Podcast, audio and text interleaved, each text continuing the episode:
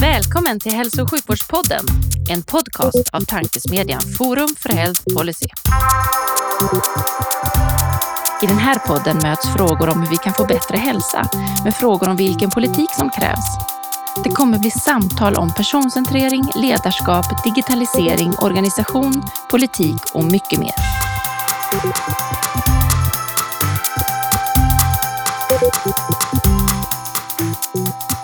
Hej och välkomna till Forum för Health Policys hälso och sjukvårdspodd. Forum för Health Policy är en oberoende tankesmedja som syftar till att driva på innovation och utveckling i hälso och sjukvården och omsorgen. Jag heter Magnus Lejelöw och arbetar i vardags för Läkemedelsindustriföreningen men är även styrelseledamot i Forum för Health Policy.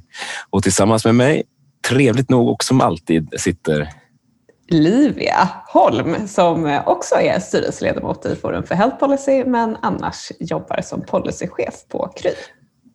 Och idag är vi väldigt glada för vi ska få prata med primärvårdschefen för en av Sveriges mindre men desto mer innovativa regioner. Varmt välkommen Anna Rundberg.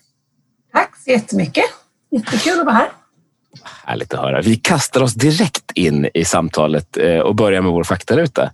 Eh, vilka tycker du är de bästa sjukvårdssystemen eller sjukvårdssystemet i världen och varför? Mm, du sa ju innan att det var svåra frågor och det tycker jag att det här är också. Jag kan inte alla världens eh, sjukvårdssystem så att jag kan inte riktigt svara på den frågan.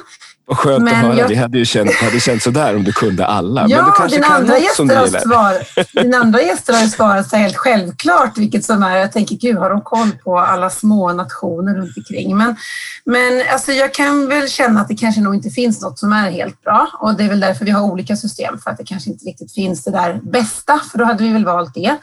Men jag kan nog kanske säga vad jag tycker ett bra sjukvårdssystem ska innehålla.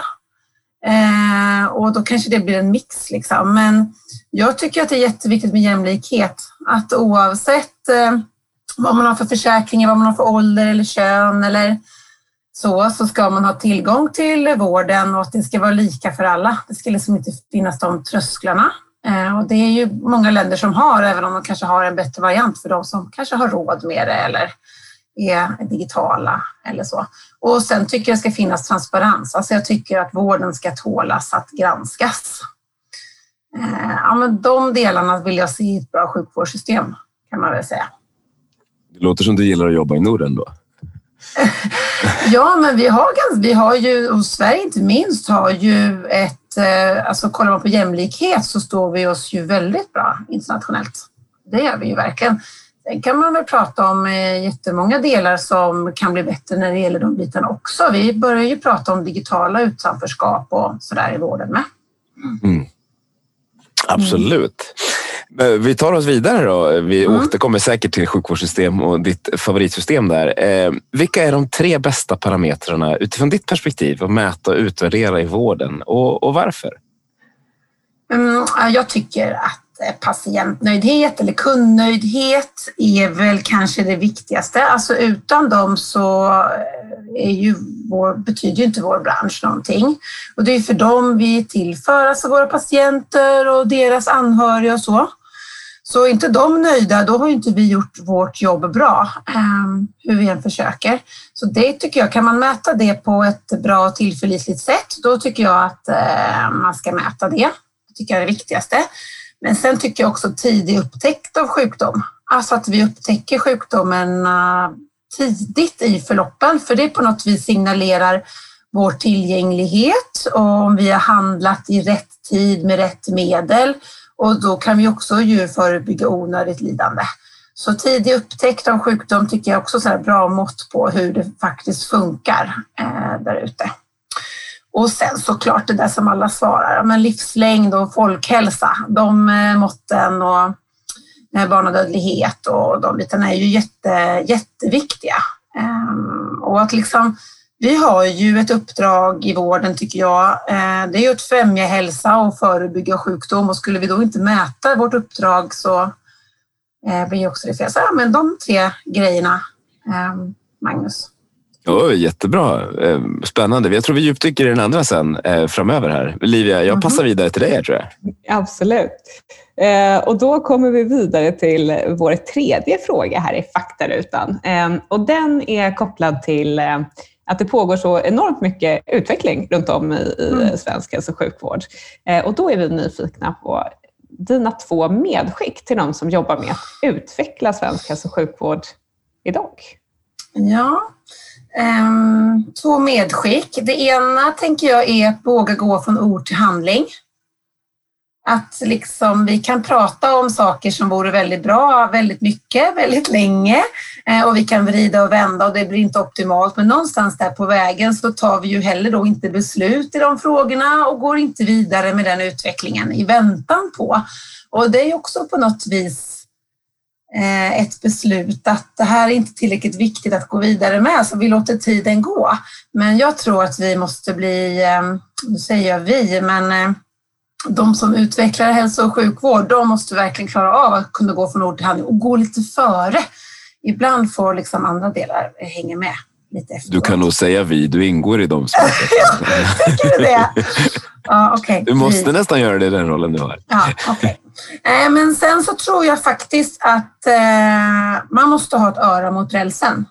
Och det måste man ha helt Man får inte tappa det där. Eh, det är så otroligt lätt. Framförallt om man hamnar, så jag tänker på på eh, mycket högre nivåer än vad jag befinner mig med så är det jätteviktigt att man kan ha örat mot rälsen och då är det inte bara till patienten utan faktiskt till utförarna och experter för eh, det är någonstans där utvecklingen sen ändå ska ske ju och det ska ju komma till patienten så vi måste ju utgå därifrån någonstans. Så det, ja, men det är väl de två, våga liksom eh, verkligen agera och så kanske det andra får följa efter lite mer, våga bevisa genom att handla eh, och mm. så Tycker du att det är, det jag hör är lite att det är mycket snack och lite verkstad? Mm. Är, det, är det en rimlig, rimlig bild? Och en omskrivning av från ord till handling? Ja. Nej, men det är det inte alltid. Jag tycker att vi kan, vi har ju haft jättemycket verkstad. Kolla bara på pandemin, det är extremt mycket verkstad. Vi kunde ställa mm. om direkt. Vi kunde ju nästan handla innan vi sa det. Så eh, jag kan nog tycka att det där är blandat. Det är bara... Eh, nej, ja, nu blir det ännu svårare fråga. Ibland, ja, mycket snack och liten verkstad. Mm, spännande. Men, jag tänker att jag ska dyka tillbaka lite till, till den här frågan eh, mm. eh, kopplat till eh, att gå till handling oftare och att ett icke-beslut också är ett beslut. Mm. Men det tänker jag att vi kan återkomma till, vilka beslut som vi inte har tagit som vi kanske borde ta. Eh, så snart som möjligt. Men mm. för att avsluta faktarutan i alla fall, eh, Eh, så brukar vi eh, också fråga om din finaste patientanekdot genom din karriär. Ja, alltså det här var nästan faktiskt den svåraste frågan. Um, ja, men jag har en sån där grej som jag brukar tänka på ibland och det är väl att vi kanske inte alltid behövs. Utan att våra kroppar eh, sköter sig själva ibland, nästan bäst. Eh, och då, då, då, brukar jag tänka ibland på en, en, ehm, det var ett par som kom till en primärvårdsjour som jag jobbade på när jag jobbade som sjuksköterska och eh, de sökte för så lite diffusa urinvägssymptom och lite ont i magen och lite yrsel och trötthet och sådär. Eh, och de kom som ett par och då direkt tänkte jag, kan hon vara gravid? Tänkte jag. Eh, och så frågade jag, är det möjligt att du är gravid? Och sa nej, vi kan inte få barn och nu är vi för gamla och vi vet att vi inte kan få barn. Vi har försökt och fått mycket behandlingar för det och, och så där. Men hon hade ingen urinvägsinfektion och vi visste liksom inte riktigt vi, hur vi skulle utreda det vidare. Men så tänkte jag så här, jag tar ett grabbtest i alla fall. Och bingo så var hon ju gravid. Och då tänkte vi ju, eh, de blev ju, de blev ju så lyckliga att jag fick ju nästan trösta dem för det var de största händelser de hade varit med Men jag hade ju inte gjort någonting. De har inte fått någon hjälp av mig. Det där hade de ju kunnat sköta själv på apoteket och köpt ett gravtest. Ehm, och någonstans så är liksom patienten är ju vårt facit. Det är ju de, det är liksom utfallet hos dem som berättar vad vi gör som är rätt och vad vi gör som är fel. Och vi hade liksom, vården hade försökt att hjälpa dem att bli gravida och så när de slutade med det så löste det sig. Eh, och eh, på något vis så tänker jag att det är lite där, alltså det är lite där primärvården finns ju också. Att vi finns ju i det lilla. Ibland räddar vi liv och ibland bara berättar vi att du är gravid och eh, tack och hej. och inte så mycket mer med det. Men sen var det så, då dök de upp eh, för de gick på BVC fortsatt på den vårdcentralen och då stötte de på mig och så berättade de att de döpt den här tjejen till Anna. Jag hade ju inte gjort någonting, men det visar ju hur enormt intryck den stunden gjorde på dem, fast egentligen bidrog vi inte med så mycket. Och det var ju väldigt roligt. Det var lite eh, överrumplande för mig, för jag kände liksom nästan lite, ja, det var lite konstigt. Men eh, ja, vi kan nog eh, göra mycket intryck. Att liksom ändå finnas där, att gå från oro till lycka tror jag att vi kan bidra med. Ehm, det känns väldigt eh. Ja, men det var en sån där historia som jag tänker på ibland. Konstigt eller inte så var det en historia som i alla fall jag blev berörd av nu också. Det är, bara, det är antingen eller, är det allergisäsongen eller så fick jag tårar i ögonen och något annat. Men, men, men berörda gjorde det i varje fall.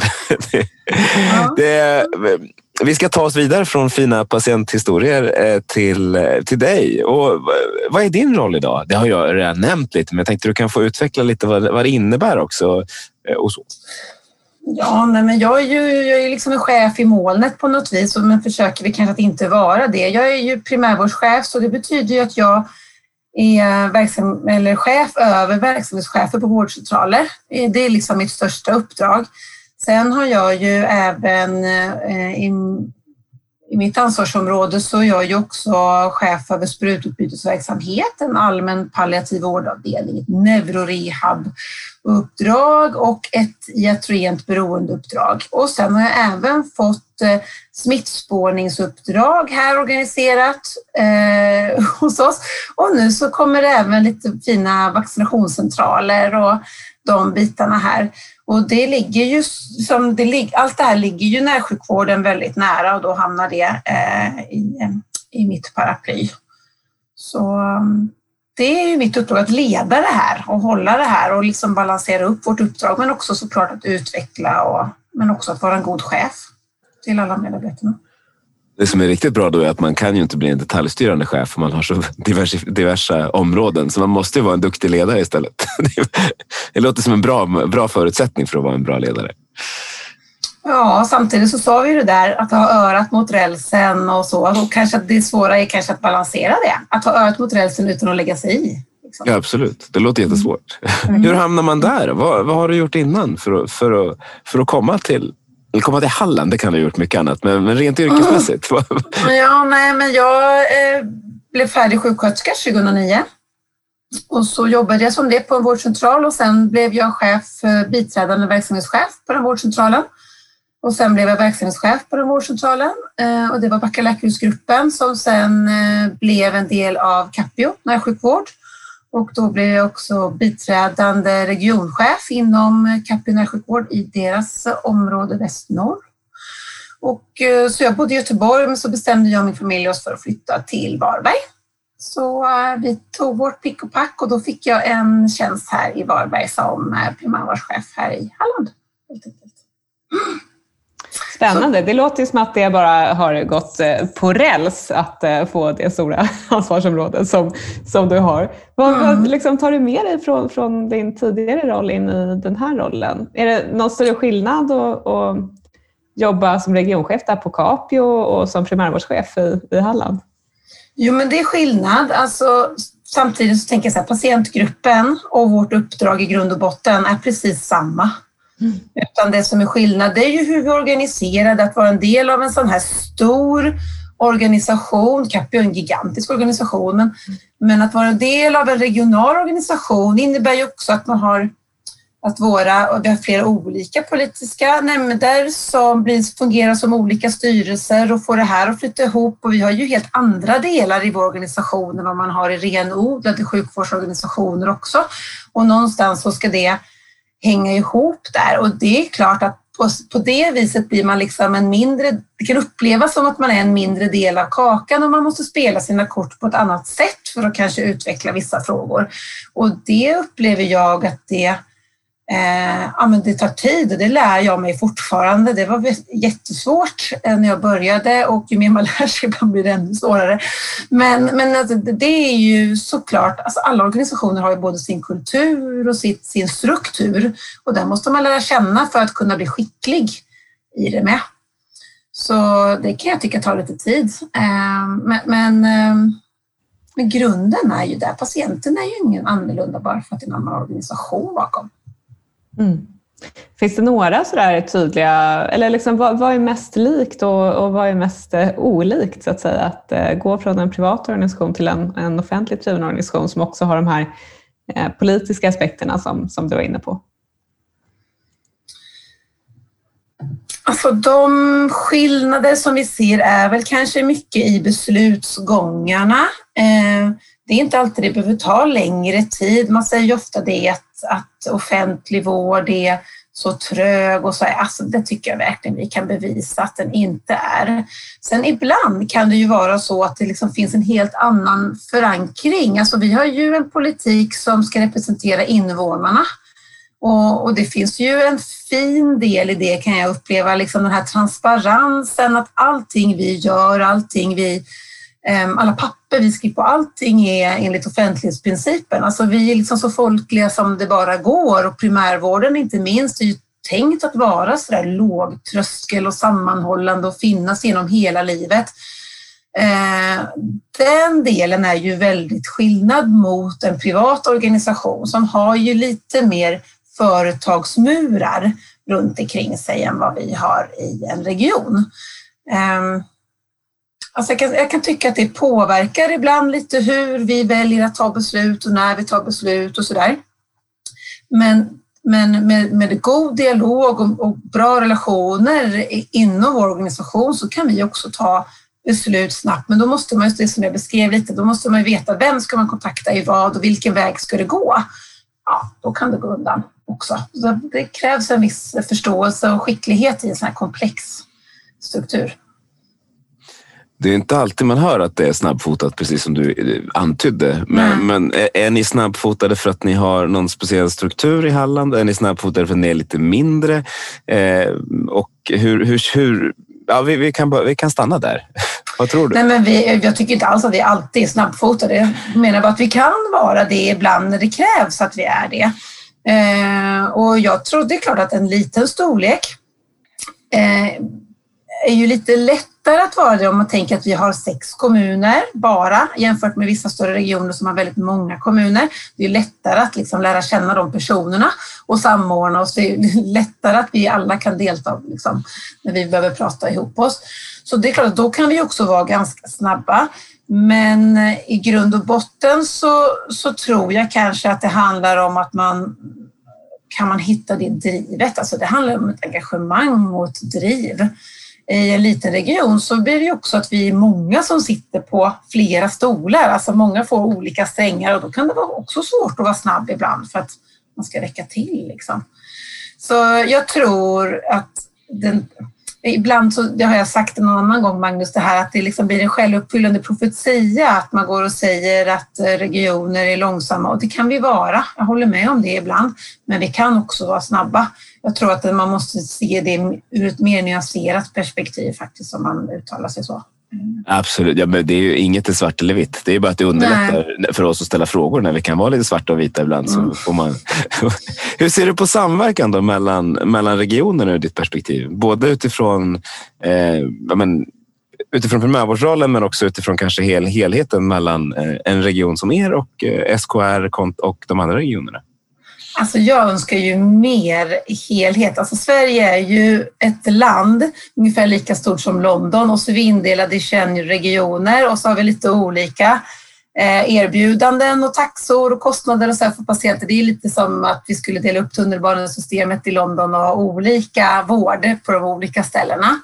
Men jag sitter ju med i styrelsen för Sveriges primärvårdsförening också och eh, när jag blev med där liksom och fick se, ja men gud vi pratar ju, de pratar ju faktiskt med varandra när jag var ny, tänkte det här är jättepositivt och så, ja, men så hörs man lite sällan. Så kom den här pandemin och då började vi ju höras jätteofta och det har ju varit jättebra. Vilket utbyte vi har haft de senaste halvåret, senaste året kring eh, just pandemirelaterade frågor och då har liksom väldigt många av oss primärvårdschefer stämt av lite mer regelbundet och delat liksom information, erfarenhet, kunskap eh, och det har ju varit jätte, jättebra verkligen. Eh, så det där måste vi fortsätta med att stämma av lite oftare och hålla i. Det är en sån där grej vi, vi behåller för jag tror vi måste prata mer med varandra vi som ändå är lite närmre verksamheten också. Ja, det var eh, en tidigare eh, gäst här i podden sa att pandemin har gjort att vi har börjat samverka på riktigt. Det låter lite, lite som att du gör en liknande reflektion kopplat till då hur ni samverkar mellan regionerna i primärvård. Tror att, eh, vad av det här tror du blir bestående långsiktigt? Alltså vissa saker vill man ju bara hoppas på och så säger man att det ska bli bestående. Nej, men jag tänker att det kommer bli bestående vissa delar. Framförallt så tror jag att vi har närmat oss, vi har sett lite att vi inte behöver ha så mycket murar mellan organisationerna och då tänker jag både på privata verksamheter, offentliga verksamheter, kommuner. Men alltså vi har ju också haft mer dialog än någonsin med, med näringslivet. Vi vet ju att restauranger, hotell, matvarubutiker, alla har ju pitchat in i den här pandemin på sitt sätt, gjort anpassningar. Eh, vissa har gått före och sen har det blivit ändrat rekommendationerna utefter det. Eh, så på något vis så har ju vården eh, satts på kartan på ett sätt vi aldrig har sett förut under pandemin. Och det minnet tror jag vi kanske kommer bevara lite grann och i, i de här relationerna, för att jag tror för en samverkan så måste vi ha goda relationer. Vi har byggt upp en del relationer som vi nog hoppas kan ha kvar ett tag i alla fall, tänker jag, så att det inte blir så komplicerat. Vi har ju lärt oss att lyfta luren. Att vi inte alltid måste ta saker och ting så här, ah, nu har vi ett samverkansforum en gång i halvåret. Vi har ju lärt oss att vi kanske inte behöver vänta tills dess. Ja, men vi kan lyfta luren och ringa till eh, Hylte kommun och så pratar vi ihop oss och här blir det tokigt, nu gör vi så här nästa gång. Och det tror jag att liksom, jag har insett eh, hur lätt det kan vara att samverka. För att samarbeta och samverka, det är ju, det är ju ett medel, liksom, inte bara ett mål. Det är ju verkligen någonting man måste göra. Det är intressant att det ska krävas en pandemi för att vi ska förstå att vi måste ja. prata lite med varandra. Men det, det, det, det här är min åsikt. Andra. Ja, men, och det gäller ganska många av oss. Så det är verkligen inget. Det, det finns eh, goda och dåliga sidor med allting. Vad det gäller pandemin i övrigt, då, om vi bortser från det negativa. Vad, vad tror du att ni kommer att ändra på? Förutom att ni kommer att interagera mer med, på olika nivåer. Är det något annat ni kommer att ändra i Halland, tror du?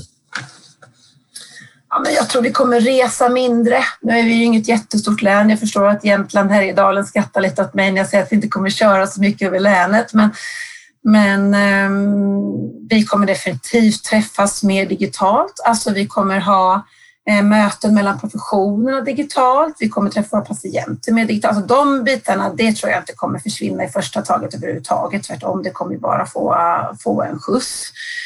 Eh, jag tror att Eh, i Halland överlag så, så ser vi Alltså vi har valt, tror jag, att se det positiva i den här tragiken som det är med den här pandemin eh, och så många som har lidit och gått bort. Så liksom måste vi också välja att se, okej, okay, men då får vi lära oss någonting som kan bli bättre för våra invånare. Vi upplever att vi har det förhållningssättet, att vi tänker, ja men det här är tack vare att vi liksom försöker vara lite tacksamma för det som har kommit så det inte bara blir ett aber utan att det faktiskt kommer något positivt ur det. Eh, vi måste ju se det på det sättet, annars är det ju ännu hemskare, tänker jag. Så, så dels tror jag förhållningssättet, att liksom vi blir, blivit lite mer kreativa, lite mer eh, på tårna. Alltså överlag har vi lärt oss jättemycket av den här pandemin. Alltså det är ju inte, det är ju, tror jag, hela Sverige gjort. Jag tycker inte det är särskilt unikt för Halland. Jag tror inte att vi är så unika på det här faktiskt. Um, nej. Nej, vi tror inte att några är så unika, men vi, vi, det är därför vi diskuterar sakerna. För att om det hade bara gällt Halland så hade det inte varit lika intressant för alla andra som vi nu tror att det är att diskutera. Men, men tänk så här om alla hade lagt samma resurser som man har lagt i det här samhället på alla andra diagnoser. Det hade ju varit helt omöjligt, men det är lite det vi gör i vården. Vi behandlar ju alla patienter och vi behandlar ju i pandemin. Tänk om liksom vårt näringsliv och så också hade kämpat lika mycket för att sluta röka eller för att ha stödjande samtal med varandra eh, samtidigt och att det liksom var en del av vårt samhälle. Då hade vi kunnat nått långt med väldigt många sjukdomar. Verkligen. Jag tänker att eh, det du är inne på med eh, kanske ett lite förändrat förhållningssätt till samarbete och samverkan och, och, att få till de här kanske lite snabbare besluten, det är ju någonting som jag tycker att man har observerat i många delar av, av vården och också samhället i stort, som du säger. Att man samverkar kanske med lite otraditionella aktörer runt om i samhället för att få mm. till det här. Eh, och det förhoppningsvis är det någonting som vi får med oss i den här omställningen som vi pratar om nu med nära vård, där vi verkligen kommer behöva den breda samverkan ännu starkare framöver. Men jag var lite nyfiken. Jag tänker att nu, nu passar det kanske ganska bra att gå tillbaka till det här medskicket du hade till, till de som arbetar med att utveckla svensk hälso och sjukvård eh, kopplat till det här att gå från ord till handling. Om vi nu under pandemin har, har blivit lite bättre på eller testat på mer att gå från ord till handling lite snabbare. Ehm, finns det några beslut som du ser, om vi liksom ska blicka framåt några år efter pandemin förhoppningsvis har börjat lägga sig, Finns det vissa beslut som vi inte har tagit ännu som vi borde ta ganska snart eh, för att eh, rusta oss för framtiden, så som du ser? Ja, men jag kan tycka att vi har tagit ganska mycket beslut i Sverige på den punkten, men faktiskt inte gått till handling. Och det kan väl gälla, tycker jag, främst patientinvolvering. Mm. Alltså att vi måste flytta in patienten i beslutsrummen. Eh, och vi har ju sagt det här, eh, och det kan ju liksom SKR och vi Anna Nergård och det finns ju mer tid och våra regioner och, och privata organisationer också så här, ha med det, så här, det är jätteviktigt säger alla. Men jag skulle vilja se hur många styrelserum som har patienter som sitter där inne och liksom får vara med och verkligen får vara med på riktigt. Eh, inte bara en enkät som går ut och frågar eller så. Jag liksom skulle vilja se den där riktiga involveringen. Och ja, men där tänker jag, vi måste gå till handling där. Sen så kan man ju i primärvården, där är vi ju alla patienter. Alla vi som sitter här nu och som lyssnar är ju också patienter på en vårdcentral. Man tillhör ju någonstans, men man tillhör ju inte alltid en ögonklinik eller en neurologspecialistmottagning eller så. Men i primärvården är man ju alltid en patient. Så länge man är frisk så upplever man sig inte som en patient. Men, men där tänker jag så vi kan ju också lite oftare gå till oss själva i primärvården. För vi vet ju hur det är att ta barnen till BVC och vi vet hur det är att eh, ha ont i magen och gå till doktorn. Och vi finns ju med där liksom hela livet. Men jag tycker kanske inte riktigt att det räcker. Vi kanske faktiskt behöver bli bättre på att involvera patienter för man har ju alltid ett verksamhetsperspektiv när man jobbar i den verksamheten också. Men det är lite nyttigt att vara patient ändå. Man behöver inte ha varit det, men det är nyttigt. Mm, man lär sig av det. Ja, Verkligen. där tycker jag vi måste... Ska du fråga hur man ska göra, Liv, eller ska jag göra det? Har du några, ännu bättre exempel, eh, några bra exempel på hur vi ska göra det också? Oh, jag riskerar ju att säga och sen måste jag ju hålla vad jag lovar själv. Um, nej, men dels så tycker jag att vi, vi har jätte jätteduktiga och fina patientorganisationer som brinner för och är experter på sina områden. De skulle vi definitivt kunna, när vi har synpunktsrundor kring rutiner hos oss och gångar, skulle man definitivt kunna involvera dem, alltså direkt kunna skicka och ha dem som ett bollplank, precis som vi kan bolla med en kardiolog eller bolla med någon annan skulle vi kunna bolla med en patient. Alltså i det där direkta pappret som vi tittar på, okej okay, nu fastställer vi det här, skulle vi kunna ta en vända med patienten också. Eh, och jag tror vi måste våga fråga mer. Vi har ju nationella patientenkäten och vi har ju olika sådana här, men vi har också svarsfrekvens på 46 procent och så, här. så man skulle ju vilja att de verkligen får tycka till och komma med egna förslag och kanske inte bara i efterhand. Så jag tror att bjuda in dem, det är nog inte mer komplicerat än så. Eh, så huret blir så, på det svaret blir bara att egentligen att nästa gång vi, vi funderar på hur ska vi utveckla eh, den här behandlingsformen, att vi faktiskt också kanske börjar med att fråga vad skulle du som patient vilja innan vi tar det vidare? Att börja med patienten och inte avsluta med patienten. Det låter lysande. Då ska vi titta på Halland om ett halvår och se hur det har gått också, för det låter, det ja. låter jättebra. ja, men vi ska försöka. Ja. I alla fall i några, i några grejer ska vi försöka. Det låter som du vill också, så det är inget mm. Du, jag tänkte ta en annan sak. Livia var, var inne på faktarutan och jag tänkte också gå dit och fråga. Du sa en av de viktigaste sakerna är att hitta patienter i tid. Tycker du att vi hittar patienter mm. i tid i Sverige idag? Eh. Jag tror vi måste bli jättemycket bättre på det. Och jag tror att det, det handlar ju mycket om stuprören som vi, som vi traditionellt har försökt att behandla i. Det handlar liksom om de här lite sega remissgångarna oftast när man, när man tittar på det traditionella förfarandet. Det är ju där det tar tid emellan oss.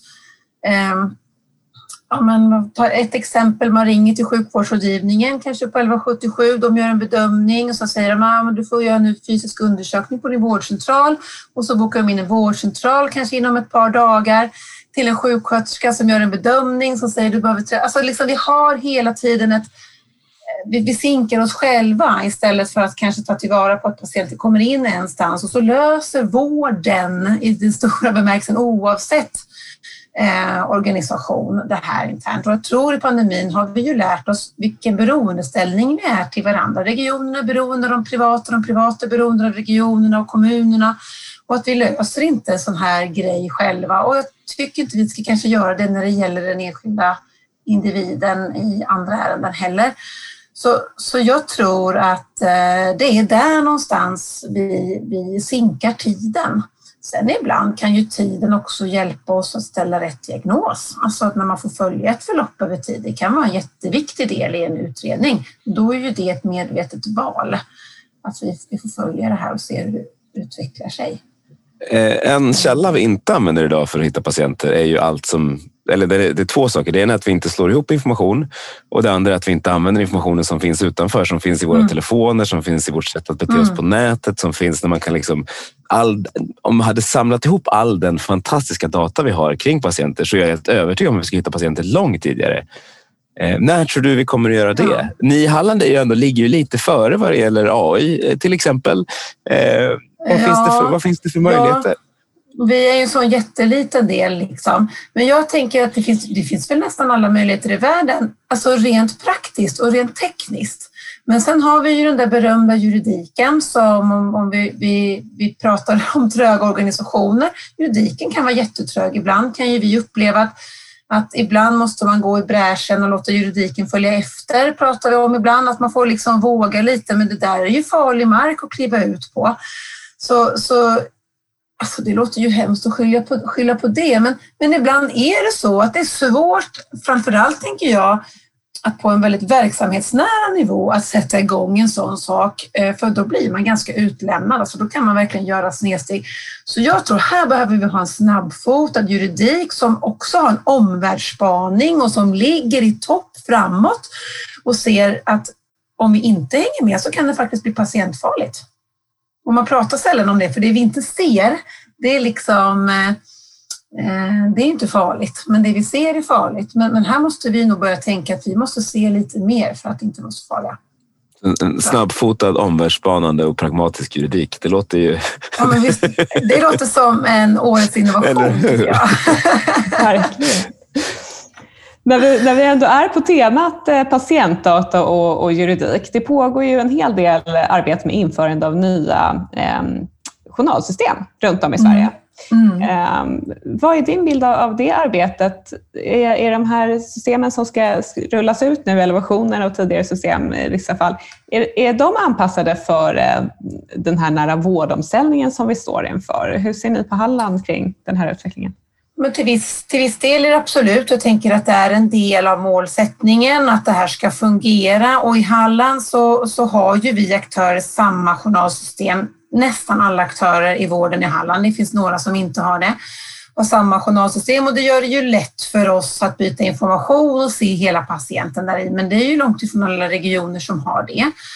Eh, så målsättningen tänker jag är ju att det ska vara precis så integrerat. Jag kan inte detaljerna exakt hur det kommer funka och jag tänker att när väl de här nya informationssystemen är på plats, då kommer vi se ytterligare behov i digitaliseringen och utvecklingen som vi behöver. Så vi kommer upptäcka brister då. Vi tycker att de är framtidsspanande nu, men då har, vi, har det kommit ikapp sig. Så jag tror det viktigaste i det här det är att det finns utvecklingspotential i de här systemen så att när, när vi är innovativa internationellt och i Sverige och vill, och vill utveckla så måste det kunna dockas an i de nya systemen. Alltså de måste kunna ha det utrymmet i sig att bli ännu smartare, de här systemen. Annars så kommer vi sitta där med gamla system igen. Ehm, så jag tycker ju vi närmar oss det här så, så, som vi vill jobba i Sverige med att det är fler som har system som pratar med varandra och kommer prata med varandra, även om de kanske inte alltid gör det idag. Ehm, och jag tycker att det är bra.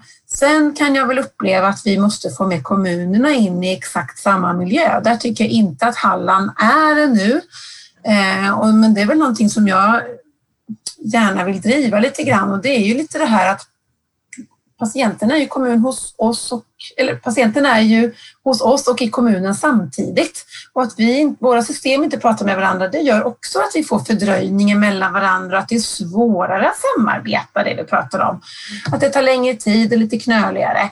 Eh, och det är, tror inte jag alltid att patienten heller vet om, liksom, att du har dina uppgifter här och så har du dina uppgifter där och att det skulle egentligen vara självklart att kommunsköterskan som pratar med en läkare på vårdcentral, att de eh, delar samma information utan att behöva bära med sig informationen till varandra. Så där, där tycker jag vi, vi skulle kunna komma längre med tanke på god och nära vård. Vi skulle behöva prata samma, samma systemspråk också. Det är jätteviktigt med systemen i, i vården. Mm. Ja, precis det här med att kunna utbyta information med mm. varandra blir så otroligt eh, viktigt, tänker jag. Den här interoperabiliteten mellan system. Mm. Därför att att hitta ett system som, som fungerar för alla, det, det har vi försökt både i Sverige och i andra länder för och det mm. brukar gå sådär. Eh, men, och, och dataöverföring och så vidare är ju liksom en förutsättning eh, i den här utvecklingen. Eh, men men eh, om vi tittar på digitaliseringen då, som vi ibland använder som bara ett eh, mm. begrepp som kan vara precis hur stort eller litet som helst. Mm. Eh, vad betyder digitalisering för dig? Hur ser du på, på digitalisering kopplat till din roll och uppdrag? Och, och så jag vet inte, egentligen så, så kanske jag inte pratar så mycket digitalisering, för det är ingenting som vi inför nu som inte är digitalt egentligen. Utan det är ju, det är ju så att man pratar om att digitalisera vården, då tycker jag man pratar om att förflytta vården till, till de eh, arenor som andra organisationer befinner sig i som är digitaliserade. Eh, vården är Eh, inte sist kanske, juridiken är lite senare, men eh, vi har en lång väg kvar och faktiskt är det ju så att jag tror att kanske ni har glömt bort faxen. Alltså faxen. Eh, det kanske var en sån där jätteviktig innovation tror jag. Jag tror att den liksom var eh, otroligt viktig.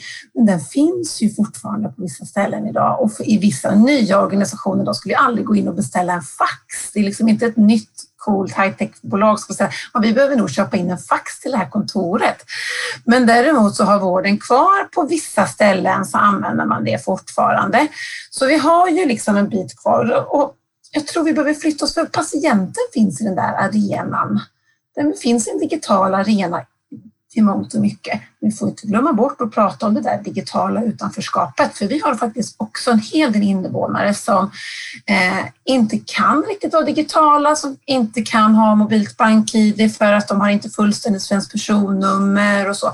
Alltså vi måste ju när vi digitaliserar få med alla eh, den här jämlika transparensen som vi pratade om i början. Och eh, det tror jag är liksom det kluriga med att digitalisera vården. Det är att vi måste få med alla, inte bara de som har valt oss. Mm. Jag har en eh, nyfiken följdfråga. Är det så att man behöver få med all... Eller så här, när man inför nya arbetssätt eller sätt att eh, möta patienterna, mm. behöver, behöver de vara samma för alla? Alltså man tänker jäm, jämlikhet. Um, om man har olika behov, är det snarare så att man kanske inte ska ta bort vissa sätt som passar väldigt bra för vissa patienter, utan värna det som är gott och bra och, och introducera andra sätt. Ja, men absolut. Ja, jag tror vi måste ha hela registret. Och jag tänker att det kanske är det som är svårt. Det är, lätt, det är lätt och lättare att nischa sig mm. på ett, men det är svårt att ha hela registret. Mm. Absolut. Du får faxa ett förslag till Anna Olivia så kan, kan du utgå från det. Fax. Det, jag det har vi på kontoret. jag kan se om jag hittar någon i Vi, kom, ja, vi har ju kontakt med vården ibland. så då måste man ju faxa nu. När man läser på lite om det så ser man att du är styrelseledamot i Halmstad Teknikcentrum. Eller inte styr, styr, med styrgruppen? Ja, jag sitter med en styrgrupp. Ja, och det, såg, det lät spännande. Man blir alltid lite nyfiken på vad, vad sådana där, eh, liksom, på tal om digitalisering. Mm. Vad, försöker man, vad, försöker, vad försöker man göra där? Ja, vad försöker vi göra där? Vad försöker ska, vi inte ska göra där? Om, Ja, men det gör jag. Jag vill bara liksom tänka, tänka efter. Jag har faktiskt inte varit med där så himla länge eh, i Leap for Life och dessutom i pandemin så har vi, har vi inte heller haft så mycket, men vi gör ju så jättemycket och du har ju varit inne på det lite. Eh, alltså bland annat så just den styrgruppen, där sitter jag ju med som en representant för, för att jag eh, representerar närsjukvård här i Halland. Lite så, att jag liksom kommer med det perspektivet, allmänspecialistperspektivet, ehm, det är liksom lågtröskelperspektivet. Och där är det ju en grupp av olika expertiser från kommun och sjukhus och högskolan inte minst, för de har ju sådana här eh, jättehäftiga testmiljöer där vi kan göra olika saker. Och innan jag trädde in där så har man ju drivit det här virtuella sjukhuset till exempel med olika testbäddar eh, och gjort jättemycket jobb där. Där kan jag definitivt inte ta åt mig någon ära. Utan, men däremot så försöker vi som sprida vikten av att vi faktiskt får forska lite sådär och titta lite stort. Hur skulle framtidens sjukhus kunna se ut? Eller framtidens hem pratar vi mycket om, kunna se ut. För vi vet ju att man gärna vill bo kvar hemma och få sin vård så nära en som möjligt, bara precis när det är nödvändigt och gärna, in, gärna slippa oss i vården faktiskt om det går. Så det är lite det fokuset vi har där. Ehm, så att eh, ja, det låter ju jätte, jättecoolt. Det är ganska coolt också. Ja, men det är ju på högskolan som, som håller ihop den här gruppen och Halms, eh, Halland överlag har väldigt mycket samarbete med Högskolan Halmstad. Mm. Och vi tar väl oss vidare då från, eh, från högskolan eh, till forskning och utveckling i vården. Hur, hur ser du på forskning och utveckling i primärvården? Och är, är det tillräckligt mycket eller är det något man skulle kunna göra mer av och i så fall vad? Eh, ja, men det är klart att jag, att jag svarar att det måste vi kunna forska mer på. Det ska vi ta större plats i. Eh, det tycker jag definitivt. Alltså, vi måste tänka på att vi har, vi har hela Sveriges befolkning listad i primärvården och, med primärvården så eh, kan man faktiskt räkna in kommuner också. Så här, vi har ju en enorm träffyta. Så det är klart att vi ska forska mer på det. Det är ju här vi, vi liksom, i mångt och mycket upptäcker, sållar, filtrerar ut, ser vem ska till specialistklinik, vem kan vi behandla själva? Eh, så det ska vi göra. Alltså vad vi ska forska på, ja, men det är väl också att liksom på något vis komma längre i det förebyggande arbetet. Jag tycker vi i primärvården, vi har vissa vi har kommit långt när det gäller till exempel BVCs hälsoförebyggande arbete, och så, men vi skulle kunna komma ännu längre när det gäller rökning som kan förebygga jättemycket hjärt-kärlsjukdomar och KOL och sådana bitar som ju liksom verkligen träffar hela stora delar av vår befolkning och även när det gäller psykisk ohälsa i primärvården. Alltså hur ska vi jobba för att nå så många som möjligt och ge rätt mängd, liksom, alltså rätt insatser där. För det här är ju jättestora grupper av invånare i Sverige som vi måste liksom där tycker jag vi ska lägga mer krut på de här stora grupperna i primärvården, på primärvårdsnivå. En annan fråga som vi brukar gräva lite i, det är eh, hur du tror att svensk sjukvård ser ut 2030? När vi pratar om det här förebyggande eh, mm. arbetet, tror att vi, hur långt har vi kommit om, om nio år? Eh, alltså, nio år eh, låter ju jättelång tid om man tittar nio år tillbaka. Grejen är att det händer ju i högre takt nu, den här eh, utvecklingen kring AI och de bitarna, där händer det ju extremt mycket och det finns ju väldigt stora företag på världsmarknaden som satsar jättemycket utvecklingsmedel på de bitarna. Så om nio år, ja då tror jag vi har kommit jättelångt dit. Men jag tror faktiskt också att det här vi pratade om lite det här organisatoriska eh, delarna, det är någonting som Sverige tittar väldigt mycket på nu, eh, inte minst liksom från regeringskansliet och SKR och så, hur vi faktiskt ska, alltså en organisation, organisationsschema kan aldrig egentligen eh, påverka att patienten får jättebra vård, utan vi måste göra jobbet däremellan. Det jag menar är lite grann att jag tror att vi om nio år kommer samarbeta på ett annat sätt. Jag tror vi ser det helt nödvändigt med den utvecklingen av vård som vi har just nu och det behovet som våra invånare signalerar att de vill ha. Så där tänker jag, jag tror det finns två arenor. Jag tror att det finns mycket automatiserat, att vi kommer kunna få mer hjälp utan oss i vården. Eh, och vi kommer kunna lägga mer hjälp på de som behöver oss i vården. Att vi kommer se den uppdelningen lite mer och lite mer ensatt mellan eh, stuprören. Alltså det måste vi ju, det måste vi ju nå. Vi, vi hoppas, att du har, hoppas att du har rätt i, i den frågan. Jag tänker så här, mer vård till folket, mindre vård av oss. Lite så tänker jag 2030. Catchy slogan. Väldigt catchy. Den tar vi med oss. Du, ni, ni, om ni ska, när ni ska blicka, vi blickade lite utomlands här tidigare. Eh, ni sitter liksom i kläm, höll jag på att säga, eller möjlighetsmässigt mellan två stora regioner i form, mm. av, form av Skåne och VGR. Vad tittar du på åt VGR-hållet eh, och vad tittar du på åt Skånehållet? Vad snor du som är bra från de båda sidorna? Liksom? Uh, nej, men Halland är bäst så att vi snor inte så mycket.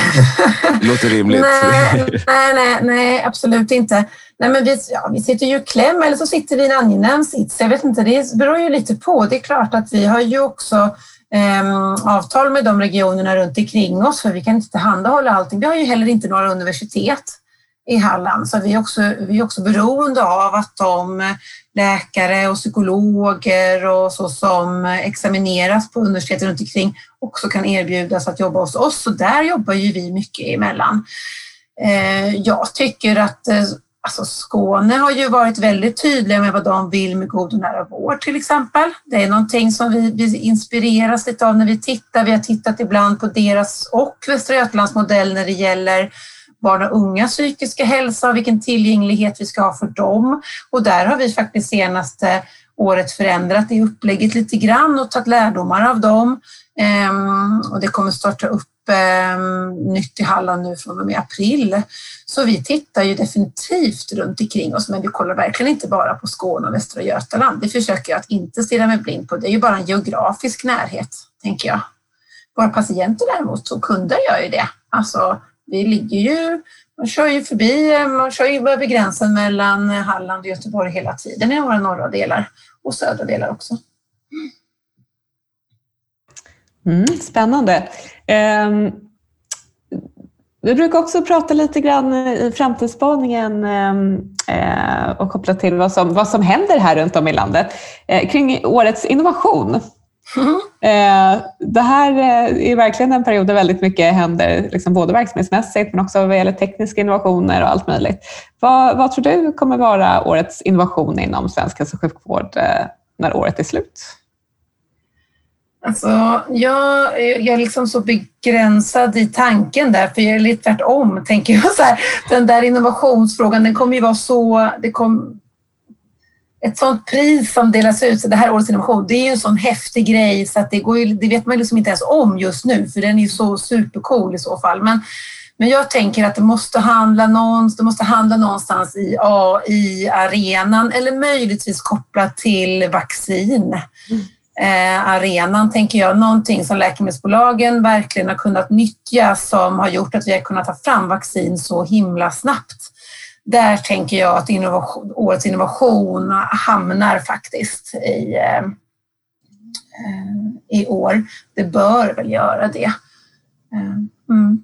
Är det det eller den pragmatiska juristen? Eller vad var det du sa i början? ja, det kanske borde bli årets. Eh, om vi tar det vidare nästa år, eh, ja precis, är det ju val. Om, om du fick skriva politiska valmanifest för, för de olika partierna. Och vi, nu, nu skippar vi partitillhörighet, det var inte något sånt. Men vad skulle du lova svenska folket kring hälso och sjukvården?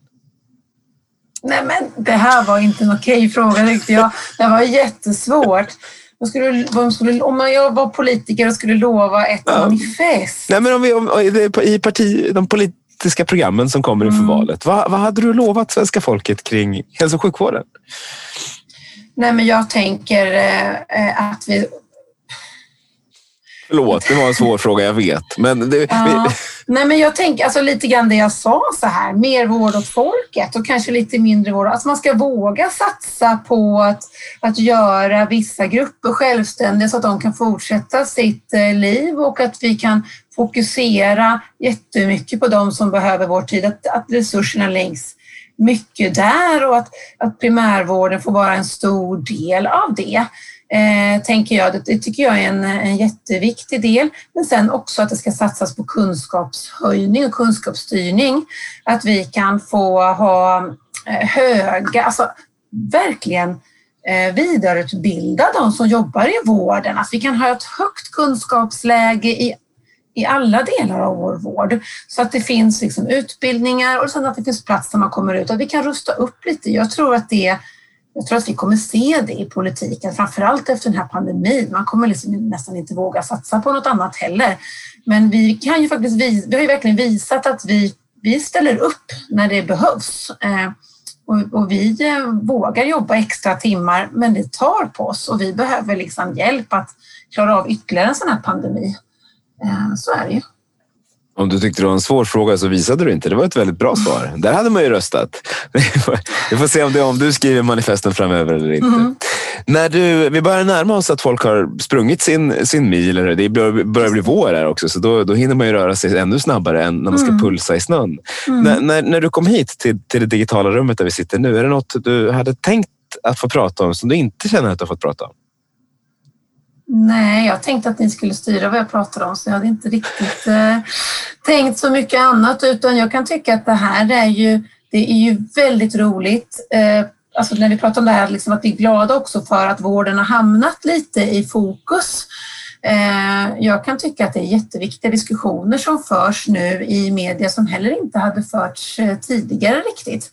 Eh, den här samhällsdebatten tror jag är väldigt viktig för Sverige. Så, så jag är glad att det finns poddar som vågar lyfta in primärvården, för jag tycker jag saknar det lite där ute. Mm, jätteroligt. Mm. Vad bra, vad kul, vad, vad, roligt att du var med. Och vi hade haft ett jättespännande samtal måste jag säga. Eh, men då tackar vi dig Anna eh, och dig Livia och alla er som har lyssnat på Forum för Health Policys hälso och sjukvårdspodd. Så hörs vi där ute och förändrar hälso och sjukvården till det bättre tillsammans. Tack så mycket. Tack. tack. tack.